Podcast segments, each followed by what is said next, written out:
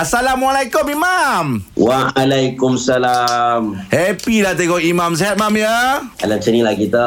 Lama tak jumpa kita. Itulah rindulah Mam. Mam sekarang pukul berapa Mam kat Turki ye Mam? 4.50 lah. Lebih kurang kat pukul 5 pagi lah. Uish, Oi. Oh. mengganggu ke? Yelah baru pukul 4 pagi sana. Ha, nak cakap pun takut kecil hati.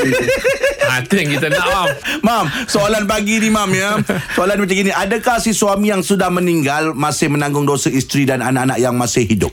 Apakah suami telah meninggal tanggung dosa? Okey, dia tanggung dosa ni kena ingatlah. Lalu orang sebut suami tanggung dosa isteri, bapa mak tanggung dosa anak. Mm-mm. Pertamanya kena ingat dalam konsep Islam ni dia tidak ada tanggung dosa, tak ada. Wala taziru waziratun wizra ukhra. Ha, tidak seorang itu menanggung seorang yang lain, tak ada. Oh. Wa an laisa lil insani illa ma sa'a. Apa yang kamu buat, kamu dapatlah banyak mana yang kamu buat tu. Mm-mm. Itu satu. Nombor dua, orang yang dah mati pula, wa ma barzakhun ila yaumi yub'atsun. Antara orang mati dengan orang hidup ni dia macam ada barzakh. Barzakh ni maksud dia macam dinding tau. Dia dunia lain, kita dunia lain. Mm-mm. Dia bukan ada satu dunia macam hari ni kita boleh jumpa, boleh transfer-transfer tak. Dia satu dunia yang lain. Jadi bila kita tanya, adakah dia tanggung? Suami tak tanggung, uh, ayah tak tanggung dosa anak tak tanggung. Mm-mm. Yang dia tanggung adalah Okey, kena clear Dosa yang dia telah abaikan tanggungjawab ha, Kenapa kau tak ajar isteri kau Kenapa kau tak halang Kenapa kau tak didik Kenapa kau tak Itu ditanya